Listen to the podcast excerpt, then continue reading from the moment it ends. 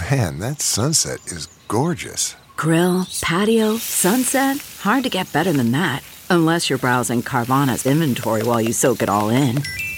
Oh, burger time. So sit back, get comfortable. Carvana's got thousands of cars under $20,000 just waiting for you. I could stay here forever. Carvana, where car buying meets comfort, meets convenience. Download the app or visit Carvana.com today. This is Merriam Webster's Word of the Day podcast for Saturday, May 21st. Brought to you by the new Merriam Webster's Advanced Learners English Dictionary, designed for students and teachers of English as a second language. Learn more at learnersdictionary.com. The word of the day for May 21st is ambiguous, spelled A M B I G U O U S. Ambiguous is an adjective that means doubtful or uncertain, especially from obscurity or indistinctness. It can also mean inexplicable, or capable of being understood in two or more possible senses or ways. Here's the word used from an article by Ry Rivard in the Charleston Daily Mail.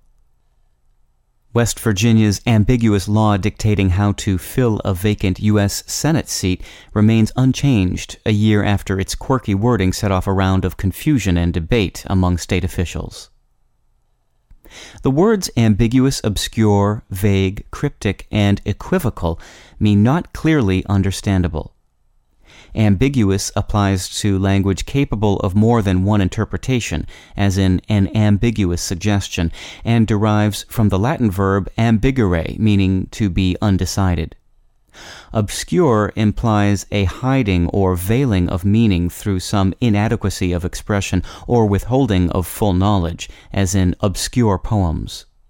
Vague implies a lack of clear formulation due to inadequate conception or consideration, as in a vague sense of obligation.